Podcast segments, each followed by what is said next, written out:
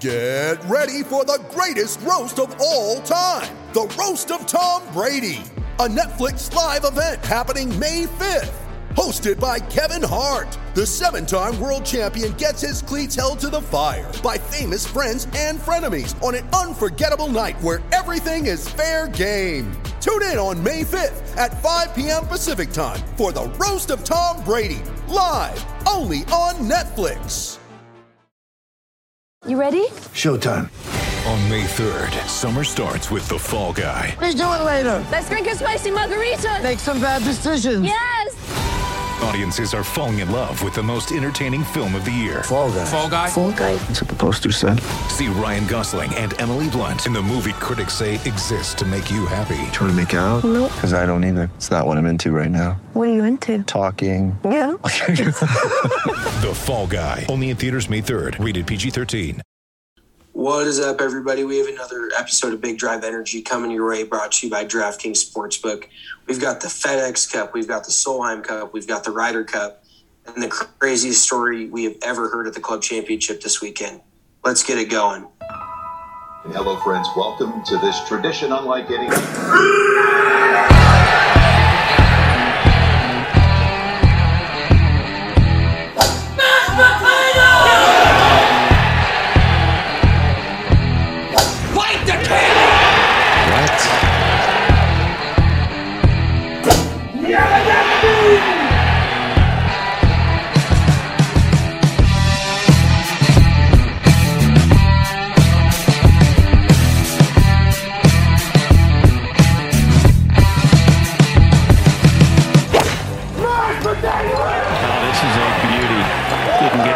20 feet off the ground. What was that, shit? Did somebody scream mashed potatoes? That was mashed.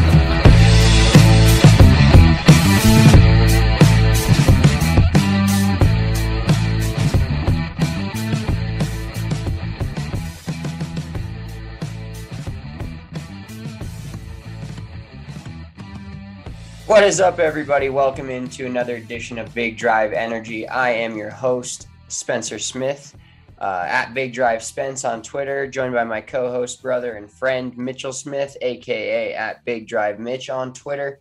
Um, we've had a few margaritas, so this this should be a good episode. We hope you guys missed us. We missed doing this. We've been working our absolute bags off at the Valley of Fun for the last week or so with the men's club championship, which we will also get into later. But first of all, Mitch, how you doing, brother? How you doing tonight? I am tired, man. I'm a little bit drunk and I'm tired. I'm just trying to enjoy myself. Let's get this shit going. Love to see it. So, uh, first of all, let's talk about the Solheim Cup, man. It was a uh, an unfortunate uh, finish for the United States of America, but it was cool to see uh, have a Solheim Cup and a Ryder Cup within two weeks of each other. A lot of excitement in the world of golf, not just the United States, but uh, the world facing off, basically the United States facing off against Team Europe. Um, and seeing some of the best golfer with female golfers in the entire world go at it. And I thought it was cool because even, you know, my fiance Kylie, who uh, watches golf rarely, in fact, never, uh, she was getting super into the, the Solheim Cup and just super infatuated with the talent of the likes of Nelly Corda and Team USA. Uh, but it didn't end the way that they had hoped it would end. So it's, uh, it was kind of unfortunate. Yeah, I really didn't uh, understand. They just kind of came out lackluster. There wasn't a whole lot of vibing going on by the the seams of it, and they didn't. I, I mean, I guess you could almost compare it to the Ryder Cup. The USA team has done this years and years now. We've consecutively lost Ryder Cups. We just lost the Solheim Cup on American soil. I really don't have an explanation for it. I don't get it.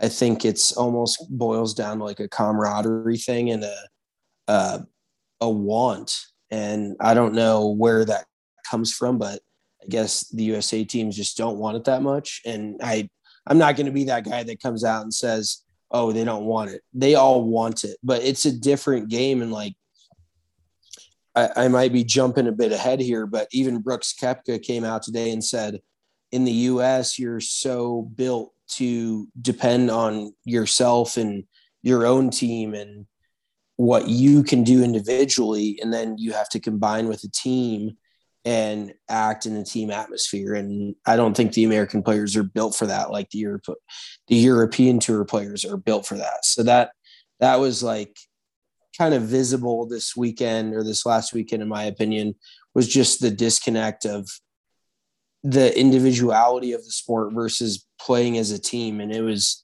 it was fairly disappointing, but you know, what are you going to do? It was still great fun to watch. I enjoyed it. And the Inverness Club out in Idaho, or I almost said Idaho, Ohio is about as good as it gets. Uh, super pure track out there. So no complaints, but I wish I could have seen the U.S. come out on top. I thought they were going to do it.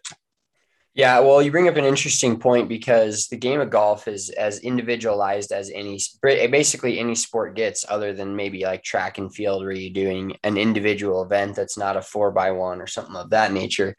But when it comes to winning a Ryder Cup, a Solheim Cup, a President's Cup, etc., it t- truly turns golf into a team game, which like Brooks Koepka, which we will get into his quote later when we talk about the the captain's pick and do a little mini mini preview of the Ryder Cup coming up next week at Whistling Straits, it it changes the the way all the players feel about the entire tournament and how they play.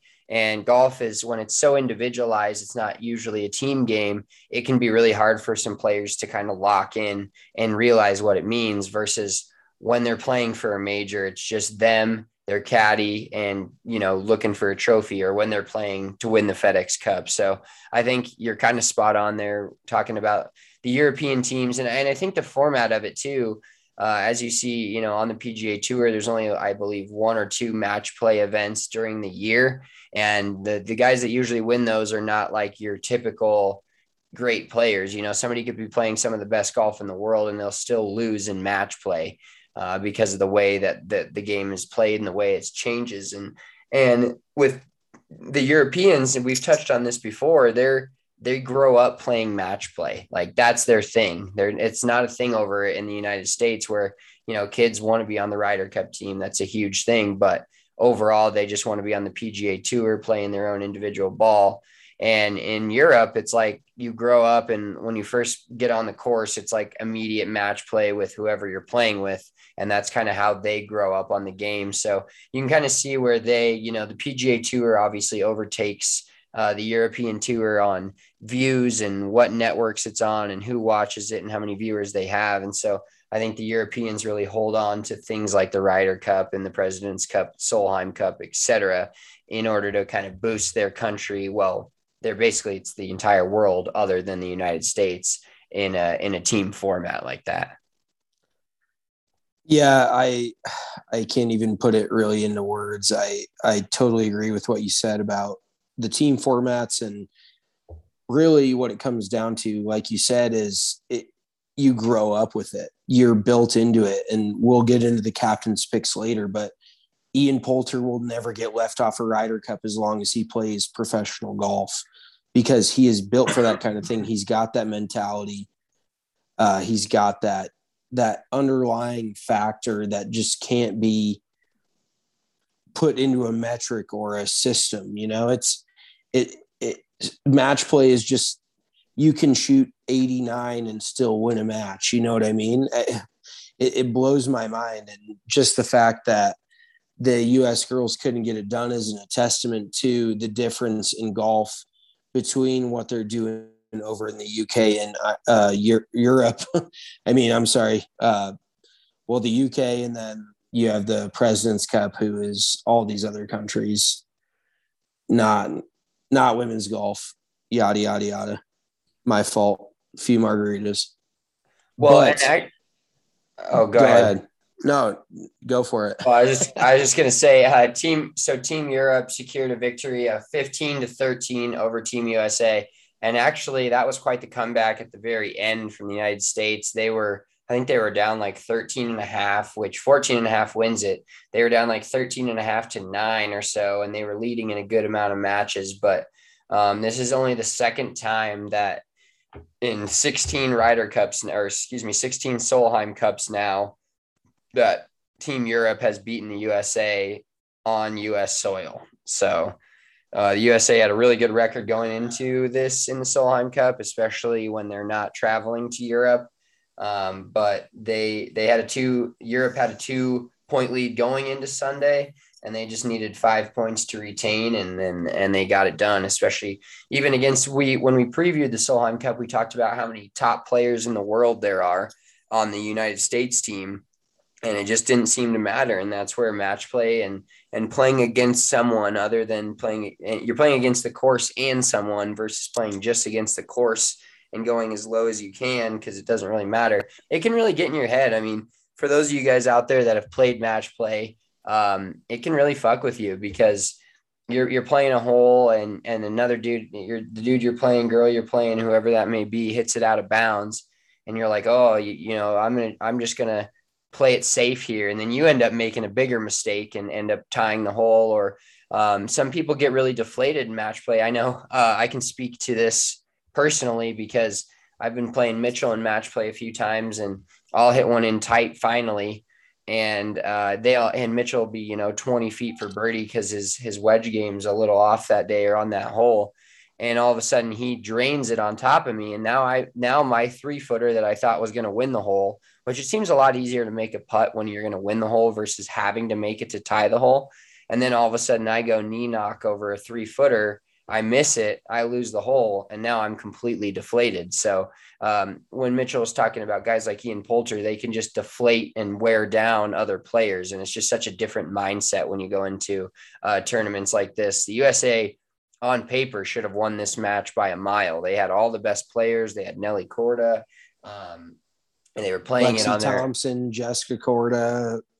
the list goes on. yeah, Yeah, I mean, they they were playing it on their home soil, and they and they still just managed managed to lose. So yeah, overall a very disappointing Solheim Cup showing from the U.S. But you win some, you lose some. Overall, great for the the game of golf for women. I mean, just getting like you said, all those eyeballs on it was awesome. I'm not sure what the ratings were at, but I, I'm sure they were pretty damn good. And it's only up and onward from here for them, which I do love. But the USA's got to figure it out. I mean, if we don't straighten it out this week or this upcoming week with the Ryder Cup, I don't know what I'm going to do because I just, I do enjoy, I, I'm going to be honest, I enjoy rooting for the Europeans. Like, not because I'm a bandwagon guy, but because they're just, you can see like everybody's want within the group. And with the US, there's such a disconnect between all those guys because they're fighting so hard for all this money. Um, but anywho, let's get into the FedEx Cup. So Patrick Patrick Cantlay, excuse me, finishes off the FedEx Cup, wins $15 million. And the dude at East Lake just continued to prove his his stones and his I don't even know how else to put it, but he was just so ballsy down the stretch the last two weeks. Absolutely clutch on 18. Obviously, this whole last week before that on the in the in the playoff with Bryson was just unbelievable. And then coming down the stretch facing Jon Rahm. Rahm's breathing down his neck. He almost hold it on 18. I think you remember seeing that, Spencer. Rahm almost hold a second shot and he was down by one. Or were they? No, they weren't tied. They were down by one. Sorry. Margaritas, tequila. Uh, but Rahm was down by one shot, almost hold a second shot on 18. It like one hopped the cup. I my stomach went into my shorts for a second. I was like, holy shit. Could he pull the rug out from Patrick Cantlay like this? But he didn't. And then Cantlay steps up after Rahm hit and he saw his shot uh, and hit one right in the middle of the green, had 15 feet for eagle, sealed it. And I have become a much bigger Patrick Cantlay fan now than I was two weeks ago, bottom line. Well, did you see that whole video of him talking about getting into a trance? It was it was I, kind of no, I didn't. yeah. So he's just sitting there. He was talking about basically when he gets in a round of golf, and I think he caught a lot of flack because I mean, against Bryson, people didn't really care. He doesn't like Bryson. Bryson doesn't like him. But what's new with that dude and, and not liking someone or someone not liking him? It's a pretty widespread thing around the PGA Tour. But he, Patrick Cantlay, was like super quiet and just like it kind of comes off as a dick, uh, especially in in people's eyes that haven't played a lot of golf and you kind of see that and like when you're starting out in golf you just want everybody to be friendly and nice to you and and granted that's the way you should be 99% of the time in the game of golf but once you're playing against someone or it's kind of coming down to the wire or it's career or life changing like this was for Patrick Cantlay you you just get that into that mode and I, I can't really speak from experience. I've never really been completely in that mode but he basically called it a trance and and said that he just gets in in a mode where he doesn't really want to talk to anyone. He's just in his own mind and uh, is just focused on on the task at hand and the the display he put on with the putter was just something otherworldly. I think this not only in the Tour Championship, but in the BMW that he won the week before. Uh, just incredible stuff from him all around, and especially especially on the putting greens. I mean, he didn't hit it that great. Like he didn't hit it Tour Championship Player of the Year great for the last season or the last tournament of the season, but. Uh, when you're putting good, it's just like Jordan Spieth in 2015. Uh, you can win anything when you're putting good. Oh yeah, he he just put on absolute clinic on the greens. And for anybody out there who's like, how do I get better?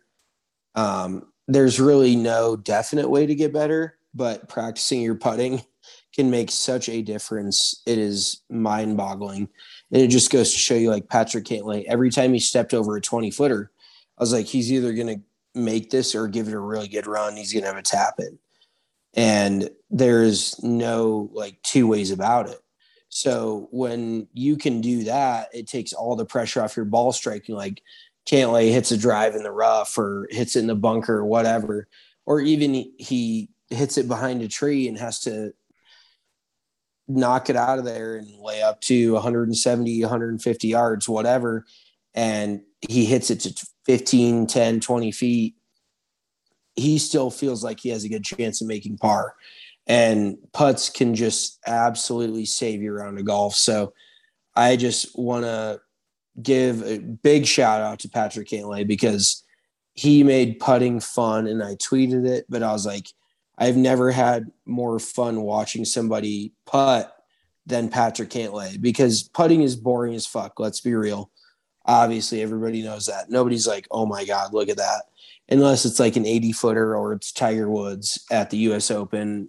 Um, you know, it's just not that exciting. But he made it electric, and even Ryan tweeted it. Ali Monroe, Monroe, I'm sorry, Monroe, sheesh. Ali was tweeting about it. Everybody was all in on these last two events, which is so cool. Like that is the culmination of golf, and that's what we want to see. So I am so happy that these last few weeks happened. And like I said, Patrick Cantlay is now probably in my top five to top 10 favorite guys on tour. And he didn't even say anything. Like he didn't even say a word to make me like him. He, it was just the way he carried himself on the course and the way he, he played and how he stepped up in those clutch situations. I was so impressed. Yeah. So, and, and holding off basically like Patrick Cantlay got hot and won the FedEx Cup, won Player of the Year, which has been highly disputed by a lot of people that thinking that Jon Rahm should have won it. And uh, he held off. Basically, what I was trying to say is he's holding off the the best. I, I think right now the best player in the world in Jon Rahm, who was putting on a clinic every time he was stepping onto the golf course, including absolutely blowing out a field, which would have could have changed this whole thing if he ends up getting the win and not contracting COVID uh, that Sunday of that tournament when he had a six stroke lead going going into Sunday. So uh, holding off a guy like that who's in in such a zone himself was was an impressive feat. And then you know rounding out the top five, uh, some guys we picked, and I, I believe my pick to win the FedEx Cup, who came came up seven strokes short, but had a real good showing and a real good year for himself. And we're going to hear this name for a long time, but Xander Schauffele finished top five, uh, Justin Thomas, and then I think the most surprising one. I'll have to get your thoughts, but uh, Kevin Na finishing third overall um, in the Tour Championship, and then um, top ten in the in the FedEx Cup standings at the end of the year. He just seems like a dude that uh, we talked about him on a podcast before. He's got himself on the back of his shirt, which you know could be could be a power move, could be a douche move, could be both. Um, those things are not. Uh, those are not those those those can go together, um, especially in the game of golf. But uh, what do you think about Kevin Na finishing third overall? Yeah, I mean, I think he low key was playing very good golf in the weeks previous to this. And then he came out and performed. And he is that kind of dude that just finishes high enough for you to talk about him. He is like the king of backdooring Sundays. Like when he's out of it, he'll throw a 64 or 65 out on a Sunday. Uh, when he's winning or leading, it's a different story. And I mean, he has won his fair share on the PGA Tour, but I think his mentality and his mindset, he is such a a predator.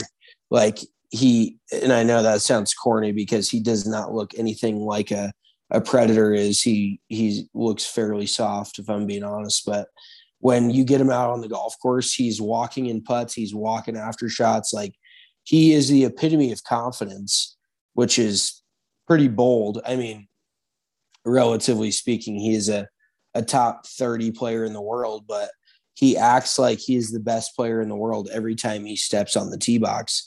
And I think he embodies that even more when he is down by three, four, five shots going into a Sunday because he knows he has to make a run.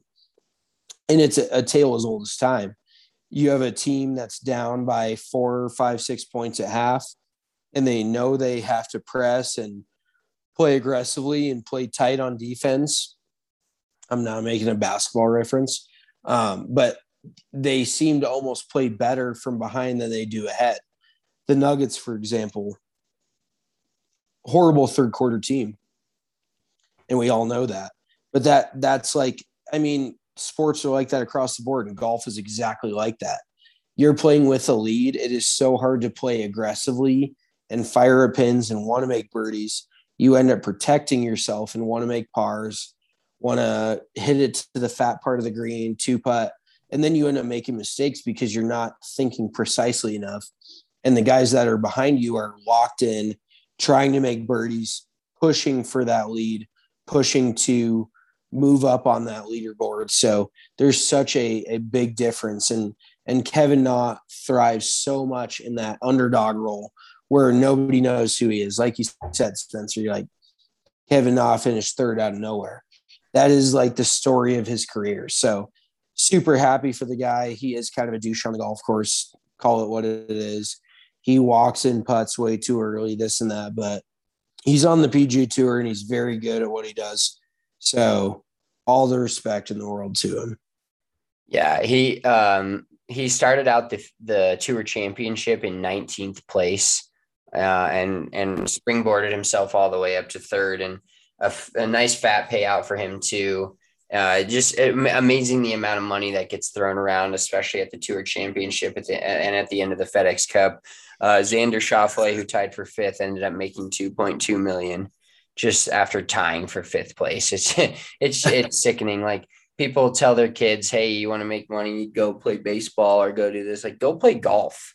If you're good at it, man, the like they may Patrick Cantlay made $15 million in a weekend. Granted, it was a culmination of the entire year, but I don't know a lot of a lot of professional athletes other than maybe fighters, and, and they have to get their ass kicked um, and be the biggest and best in the world. But these guys have a chance to make $15 million just in a simple weekend of playing golf, which is fun for most people.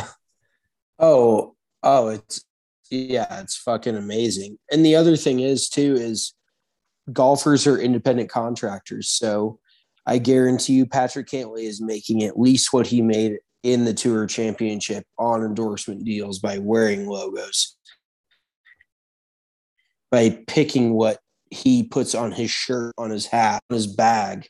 He so much money. It's what he makes on the golf course is dwarfed by what he can make off the golf course. So golf really like we've been saying it for years, but if you want to push your kid towards something, golf is a good thing to push them towards. And I'm not saying they're going to make the tour, they're probably not, but there is a lot of cool shit you can do in golf. And maybe you can end up with a few logos on your chest making four or five million dollars a year. Who knows? Yeah, exactly. Uh, so speaking of the tour championship, uh, we had our own little mini tour championship this weekend at the Valley of Fun. Um, our men's league, which is uh, basically we fill it up every year with 240 guys, and uh, then it culminates at the end of the year with a club championship, two days, 36 total holes. And we had one of the most incredible debacles that I think I've ever seen. Um, I was entering scores on the computer, and when I'm doing this, I'm trying to do it as fast as I can. Hand the scorecards over to Mitchell. Mitchell writes them up on the scoreboard, et cetera, et cetera. Boring uh, golf professional life stuff. Um, but I didn't even realize what had happened.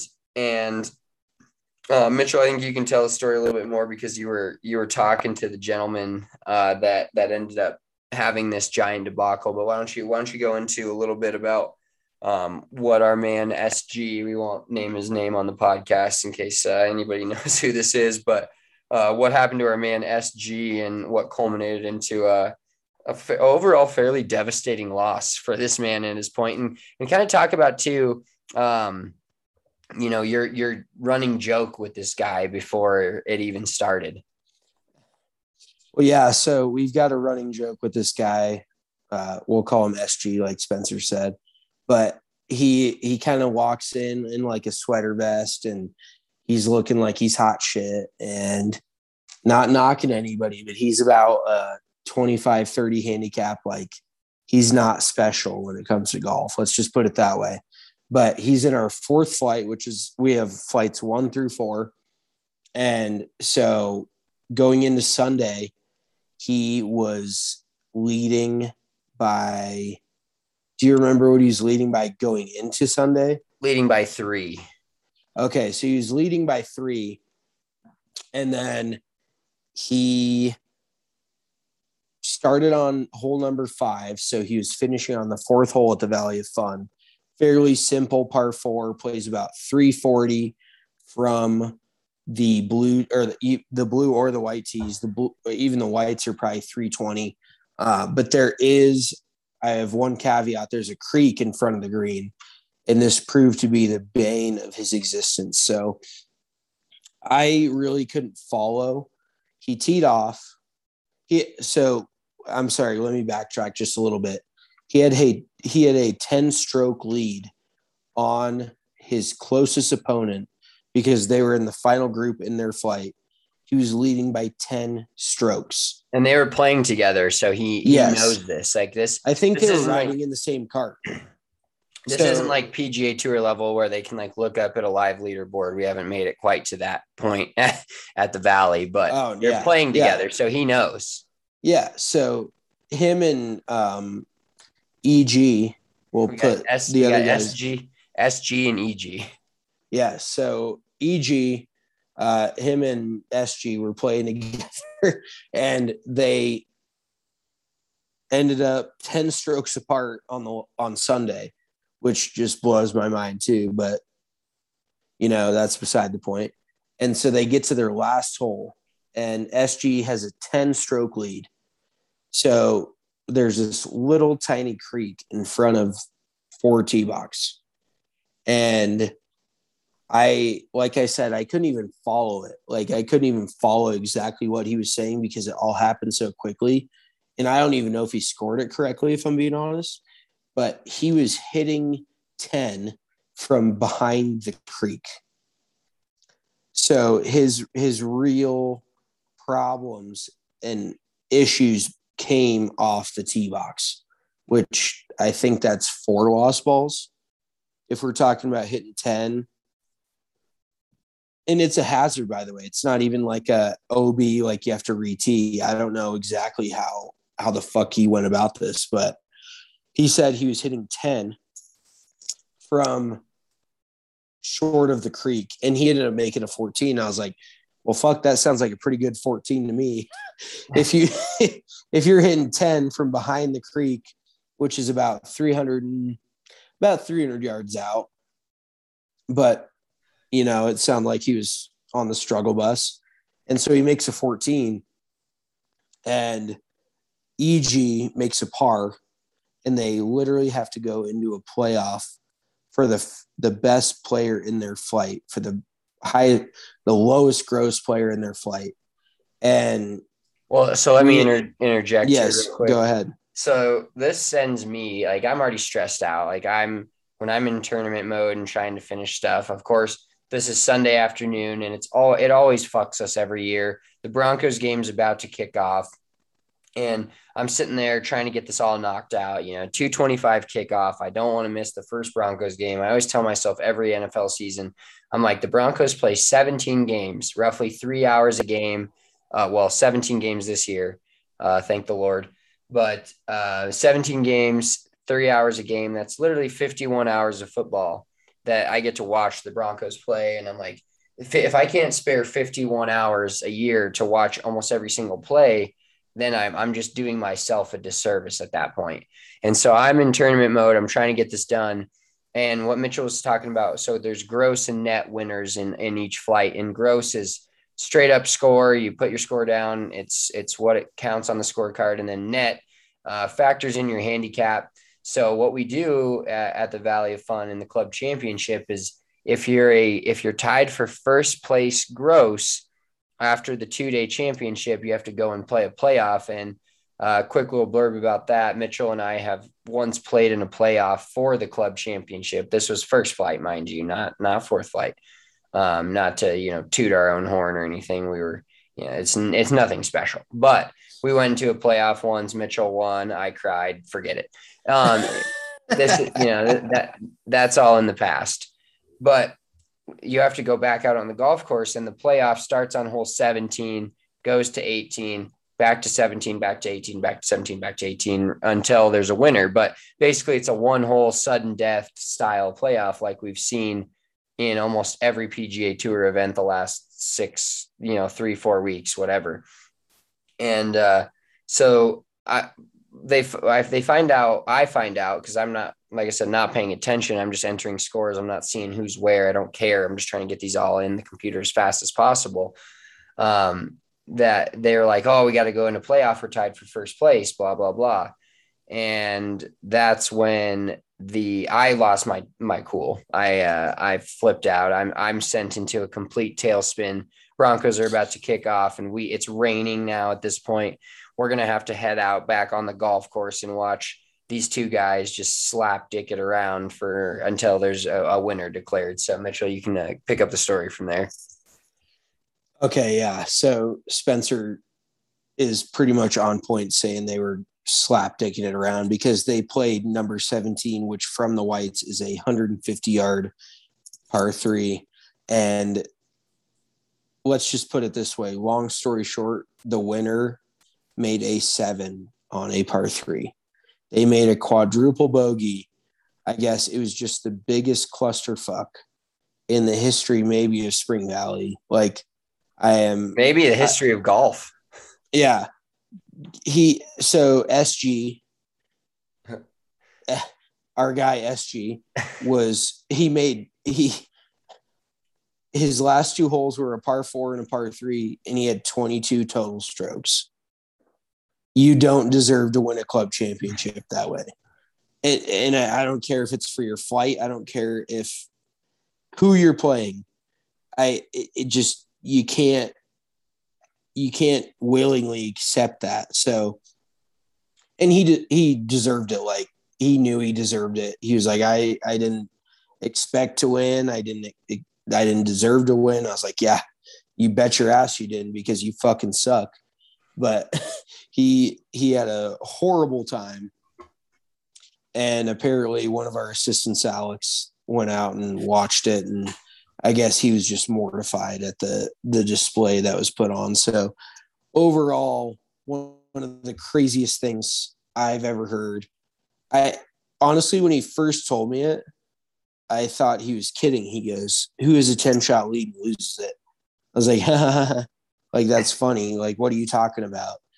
Turns out he actually had a 10 shot lead and he actually pissed it away. So um, just an all time bad uh, showing by SG. He is a much improved player. I will give him a, a shout out for that. But when you do that, when you make a mess like you did there, it's just inexcusable and you don't deserve to win shit at that point. So let me just be clear about that. Yeah, those are the kind of debacles that uh, honestly can end a golfer's career, make make somebody never want to play golf again, or at least competitive golf. Oh yeah, I would I would quit, hundred percent. I don't know how he's still picking up a club. I would at least set him down for three to four months minimum, if not three to four years. I I am just lost as to how he's doing it. yeah, that that's a it, it was a it's a pretty it's almost it's definitely funny, especially for us.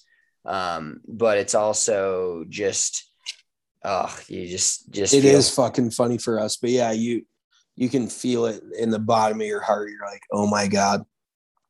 And this me like let's be real, this is his Super Bowl. These guys play golf once a week. It's not their lives, it's not anything, but this was his Super Bowl. Like, if he would have won this, he'd be talking about it for the next year. And I know EG, the other guy who won it, is going to be talking about it for the next year at least, if not beyond that. So, a lot of bragging rights involved, a lot of pride involved, and and SG took like a champ fucking hilarious. He bought me a drink on Sunday, told me the whole story. I was fairly entertained all the way around. So, uh, successful men's club championship weekend, I guess. Yeah, it was fairly successful. We I had another couple debacles. Um, there, the, the, so basically in our men's league as well, they they play. There's two. There's four different flights. The first two flights play the blue tees. They play them all season long. Twenty two motherfucking weeks of this and and these guys show up to the club championship and the scorecard got fucked up like i, I want to believe I, I, I took the brunt of the blame for it even though i don't feel like i should have uh, but i definitely took the, the brunt of the blame for it because as a as a person in the customer service business that's just something that happens you have to take the blame for the customer is always right that is a that's a saying that goes that will probably last until the end of time um, but their scorecard somehow got printed with the white white tee boxes on the top instead of the blue tee boxes. These guys have played the blue tee boxes literally all year since April. Um, and they decided to play the white tee boxes. So that turned into a complete debacle um, and, a, and a shit show for me after Saturday's round when I had other people complaining about um, what what tees these guys were playing. And then uh, Sunday morning, a member walks in and tells me again with something I already know. And then I ended up popping off on him. He tells me to calm down. Uh, this is all before 7 a.m. The sun's barely up. So that that was an entire debacle there. And then the same motherfucker in his group, they don't sign their scorecard, which oh, their fucking scorecard was just a nightmare. Yeah, so they don't sign their scorecard, which you have to do in a golf tournament. It sounds super hoity-toity, but it's just something you got to do because then if if you try to go back and change it, you can say, no, the scorecard was signed, blah, blah, blah. So they don't sign their scorecard for like 30 minutes. Then they finally turn it in, and hole number 10 is completely empty for the whole group. Uh, I see this, but I see that there is a, a 19th hole uh, with a score in it. So I'm like, ah, you know, I, I think what any normal golf professional would think. And um, you know, I learned a lesson here. I should have just went and talked to him and figured it out before I entered the score in the computer. But like I said, Broncos are trying to kick off. Um, football is back. Speaking speaking of football, week one may be over, but we all know the NFL season is just getting started. At DraftKings Sportsbook, an official sports betting partner of the NFL. To kick off week two, DraftKings is giving all new customers a can't miss offer. Just bet one single dollar on any football game this week and receive $200 in free bets instantly, no matter what. So, DraftKings Sportsbook is giving all new customers $200 in free bets when they bet at least $1 on any NFL football game this week. DraftKings is safe, reliable, and secure, making it easy for you to deposit and withdraw your money at your convenience. So use that promo code DNVR when you download the DraftKings Sportsbook app and get $200 in free bets when you place a $1 bet on an NFL football game. That's right, football is back. NFL football this weekend. 200 to 1 odds. You must be 21 or older, Colorado only. See DraftKings.com slash sportsbook for details. Restrictions do apply. And if you have a gambling problem, please call 1 800 522 4700. It's, uh, it was just, it was, I, I couldn't believe what I saw on this scorecard with number 10 being completely gone. Uh, so I entered the scores thinking that they just moved everything over to number 11 and scored it that way. Uh, I, I finish it up. I think I'm done. I'm, I'm paying out skin money and all of a sudden one of this guy's buddies comes up to me and is like hey um, bl we're going to call this guy bl as his initials. He um, fuck loser. he ends up he's like hey bl didn't make an eagle on hole number 16 and i'm like well okay. So then i immediately go check the scorecard. I'm like oh please god tell me he had you know a, a three on number 16 so that i can just table this or i can figure it out that way. Uh, it turns out that they wrote the entirely wrong score on the 16th hole. They they basically scored the whole 11s this holes 11 through 18 correctly. And then they put number 10 which was their last hole. I'm i'm not sure why they did this. I, I still don't know if this is actually the case but um, at, at the end of the day i'm not going to go back and change it now because i shouldn't have even scored the card in the fucking first place. Um, but they put number 10 at the end so i had to change all the scores it changed all the skins. Made a few guys some more money so so shouts out to them and uh, one of our friends jb who was absolutely passed out ended up making uh, he was so drunk he was just sitting in the corner like not talking to anyone. It was super awkward. He, he got uh, cut off. yeah he got cut off and and was it was the look of despair on his face was sad but also a, a little hilarious in the moment for sure um, but these guys completely wrecked their scorecard and uh, just made made the rest of the weekend a living hell. Needless to say, I missed about the first half of the very first Broncos game of the year because of these assholes not being able to write the correct score um, below the box, the correct box. You know, you play hole 10, you write your score on hole 10. It doesn't seem like rocket science, but apparently for some of these dudes, or even just playing the correct fucking tee box, um, you know, it was the same group. Uh, apparently, that's oh my god, that's an issue as well. So it was a uh, quite the eventful weekend for us at the Valley of Fun. Hence why this is our first podcast in two weeks because um, it, you know just think people think being a golf professional is easy and not, there's not a lot of jobs out there that I would consider easy and I'd say overall being a golf professional is a fairly cush job but when you just have these things and you've been there since 4.30 in the morning you're waking up at 3 um, it's you know 3 in the afternoon your football team's playing and all of a sudden you're rescoring the entire fucking event because of this group's absolute inability to write the scores correctly. Yeah it was just kind of mind boggling all the way around. I couldn't believe they actually did that. And spencer shout out to you. You're a great guy um, I don't always think so, but sometimes you do some shit there. I'm like, you're just a really good dude. Cause I would have been like, get fucked. You're not getting scored. No chance. And ended at that. And we had to go through and rescore everything for, like Spencer said, an hour and a half, two hours. Spend all this time because these guys can't figure out their shit. But at the end of the day, like Spencer said, it's always something. Everybody thinks being a golf pro is easy, and it's not. It's a clusterfuck. So next time you're at your local golf course and you see the professional and think they live an easy life, you're totally wrong because they've been there for nine hours. I don't give a fuck if it's 9 a.m. or 2 p.m. They've probably already been there since the ass crack of dawn working to help you play golf and have a good time. So just give every one of your golf professionals a hug next time you see them or just dap them up and be like, hey, thank you. Because people fucking suck sometimes and everybody knows that. but we are just doing our best to make everybody enjoy themselves. And that's all we can do. That's really that's our job. We're doing the best we can at our job. I don't want to get too deep here with it, but we just try to help everybody and everybody needs help. Like everyone is a newborn child when they get to the golf course. They just don't know how to operate on their own, including our high school kids, which is, I mean, it makes more sense that a 17 year old can operate as opposed to a 55 year old, but they all act the same. It's just, it just blows my mind. So, uh, overall, great weekend. I'm not going to get too much further into it. I mean, we already went pretty deep. Oh, so real quick story, story time. Um, Elizabeth High School golf. I'm driving these kids to this tournament.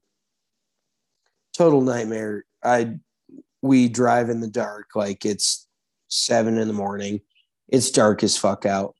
It's before seven. I'm sorry. It's like six thirty, whatever. We're heading down to Colorado Springs. It's about an hour, hour and ten minute drive.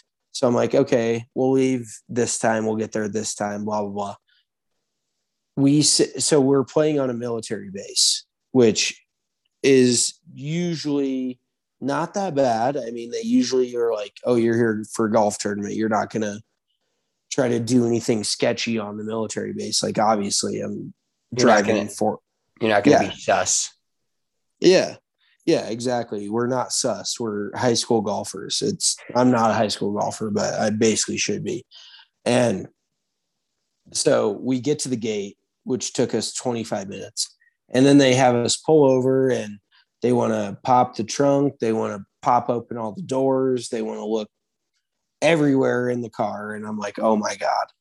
And that we tee off at 9 a.m. and this is at 8:51. I was like shitting myself. I was like, oh my God, we're gonna be so late. The all these coaches are gonna hate us, blah, blah, blah.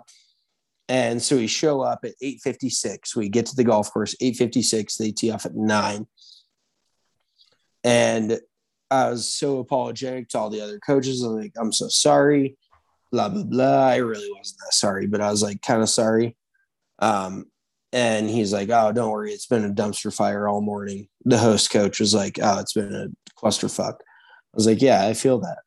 But then the the real story comes in 45 minutes later when a school down in Colorado Springs that won't be mentioned rolls into the parking lot about 45 50 minutes late and i'm like what's going on here like they're all just getting out of the car and the kids have already put like three or four holes and then i see their coach. And long story short this might not even make complete sense but they're there was a we were trying to get onto a military base. So that that's a1 that's like the reason why all this happened.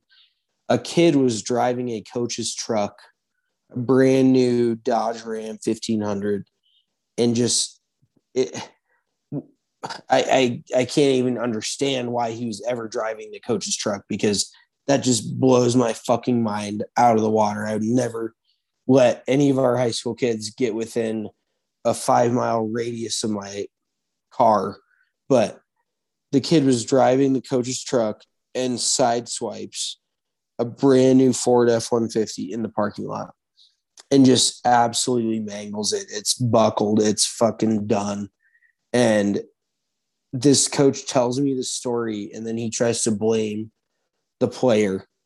I'm like, he's 17 but it was one of the most wild fucking stories I'd ever heard. He took me for a ride, and I can't name the coach, obviously, but he was like, I had to smoke a bowl in the car to just to calm down. I was like, holy shit. I, that's a bold strategy doing that in high school golf.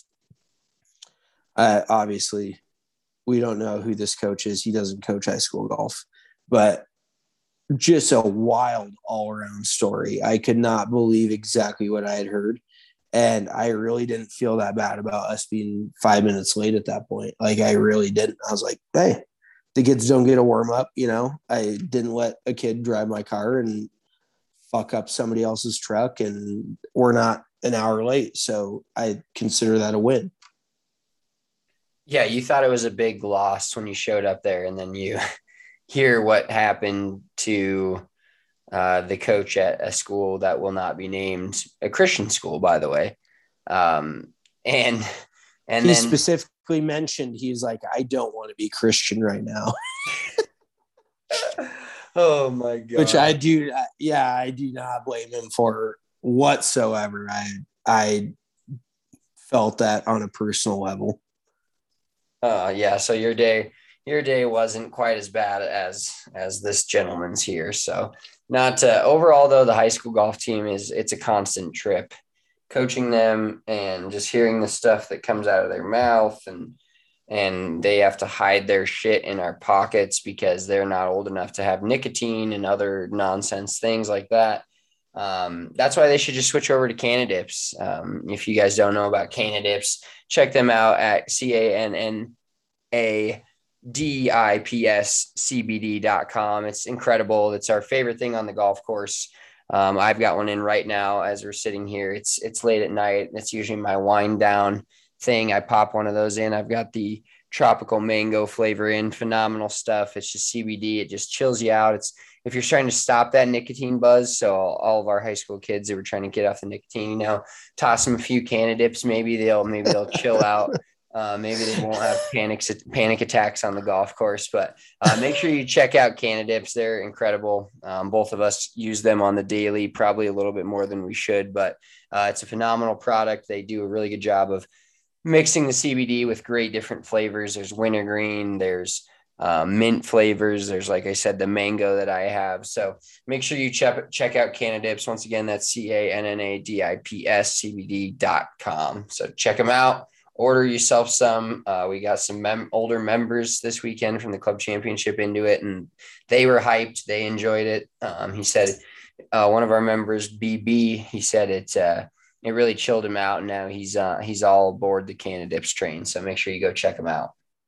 Um, before we get out of here, let's talk a little bit about the Ryder Cup. We won't get too into it because uh, next week we'll do kind of a full preview of it before it comes up. But uh, this last weekend, the uh, rosters were finally announced. We all kind of knew who the non-captains picks were because of the the money leaders from the last now three years. So um, since there was a a COVID year last year and the Ryder Cup got moved to 2021, which is now going to flip flop the odd and even years for the Ryder Cup and the President's Cup again, which uh, ironically actually happened on September 11th in, in 2001 when a horrible, horrible thing happened in, in America and New York. You know, we all know about that. But uh, so that flipped the Ryder Cup back to the even years, and now it has been flipped back to the odd years because of COVID.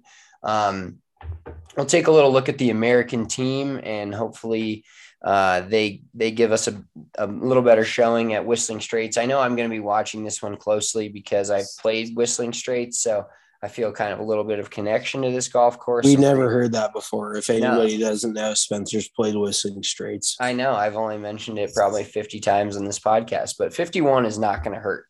So I've played Whistling Straits and I know know the holes, been on them myself, fired a Swift 82 or something there and felt really good about it. But um, the six Americans that qualified automatically, Mitchell, off the top of your head, let's see if you can let's see if you can name them. Cantlay DeChambeau. Oh fuck. Nah, that's as far as I go because I know some of the captain's picks. Um Koepka, Cantlay uh, DeChambeau, Koepka. Yep, you got three of the six. Um. Oh wow, you put me on the spot.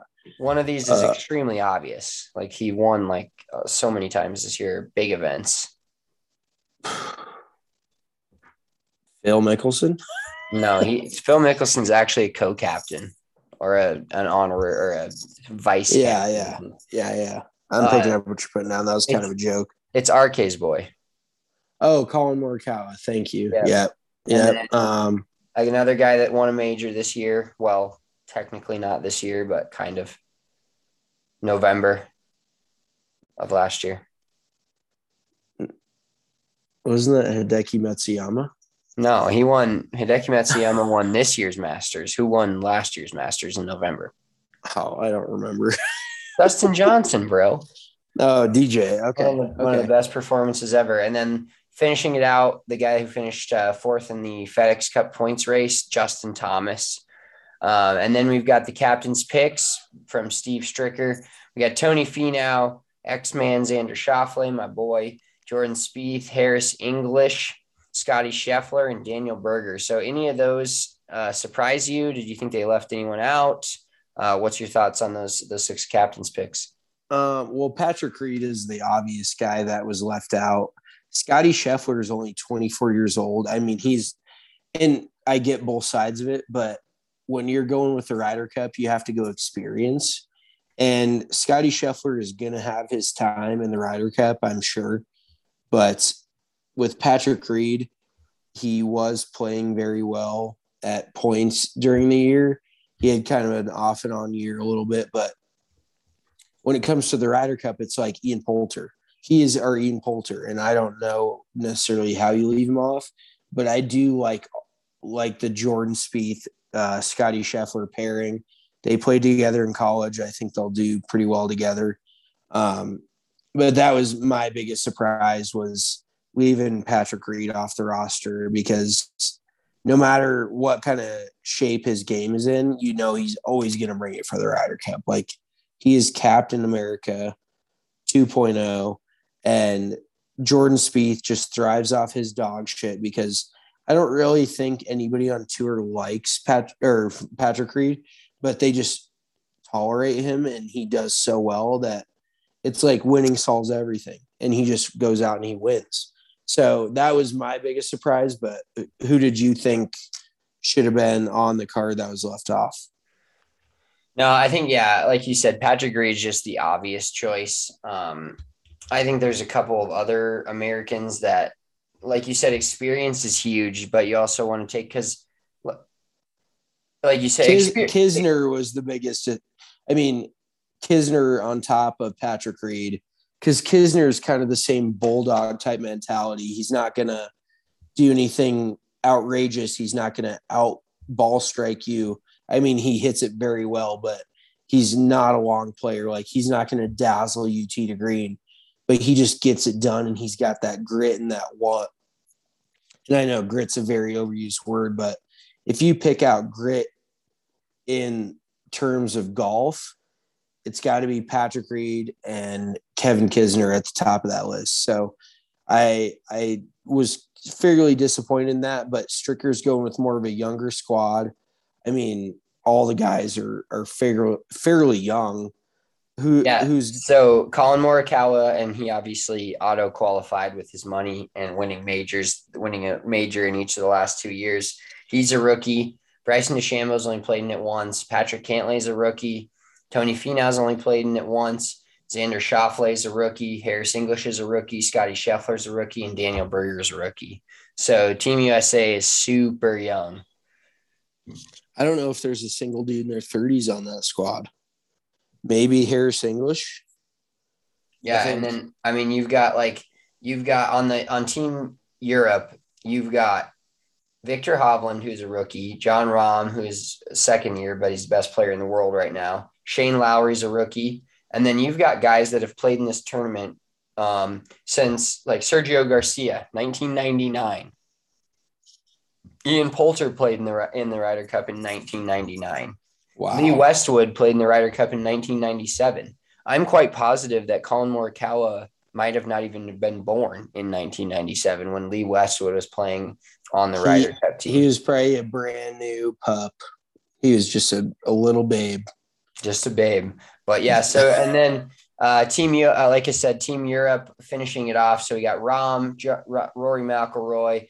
He's played in it for the last since 2010. Tommy Fleetwood, one of my guys that I always bet on. I seem to just love, and he never comes through for me. He's on the team. Viktor Hovland, great golfer, great great guy, just a fun makes the game of golf way more fun. Paul Casey, Lee Westwood. I always get those two confused. I feel like they're the same person, just different. Uh, another only another rookie uh, for the team Europe, Bernd Wiesberger, Wiesberger, sorry. Uh, and then uh, Austrian, Matthew, Matthew Austria, Matthew Fitzpatrick, uh, Tyrrell Hatton, Ian Poulter, Shane Lowry, and Sergio Garcia. So I'm looking forward to this man. The Ryder Cup is such a fun weekend because like we talked about, team golf versus individual golf. We got Team USA going up against Team Europe. Great golf course. I don't know if you know this, but I've played it. Um, no, but truly, like just the just the scenery there and just the overall uh, immaculateness. I don't think that's a word, but of that golf course is is something to behold. So it's going to be truly a great weekend for for golf, and I, and I'm stoked to watch the Ryder Cup. Oh, it's going to be an electric weekend. I can't wait to be glued to my TV. Uh, I think we're probably doing something that weekend like we are every weekend, but we will be locked in as much as we can on the Ryder Cup because it is must watch TV. It is individual players joining up on teams to try to beat a country that they don't like. Like, how does it get any better than that? It's it's like war on a very civil term. You know, it's it war on the golf course. Let's put it that way. But you know that our guys and their guys are both fighting for it equally. Um, I'm not going to make a prediction, but uh, we'll we'll get into that next week. I I like our chances, but I also liked the U.S. Solheim Cup team's chances, and they pissed on my grave. So I I don't know how well that's going to fly this next weekend. I don't know who I'm going to pick yet.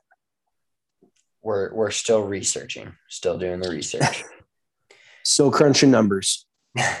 All right, well that is it for us. Thank you guys for joining us for this other this episode of Big Drive Energy. We appreciate the listens. Uh, make sure you follow us on Twitter, DNVR underscore golf. Make sure you check out the uh, at thednvr.com, the locker, the golf hat. It is selling out quick. So if you want to snag one of those, make sure you do that. Um, it is a fire hat. We love it. Obviously, we we uh, made it made it happen with the, the help of D line Eric Weedham. So make sure you go check out the golf hat at thednvr.com on the DNVR locker. Uh, follow me on Twitter at Big Drive Spence. He is at Big Drive Mitch. Uh, we'll talk to you guys next week with a little more intense uh, intense preview of the Ryder Cup and discussing a little more of America's favorite game, golf. Talk to you then. Peace.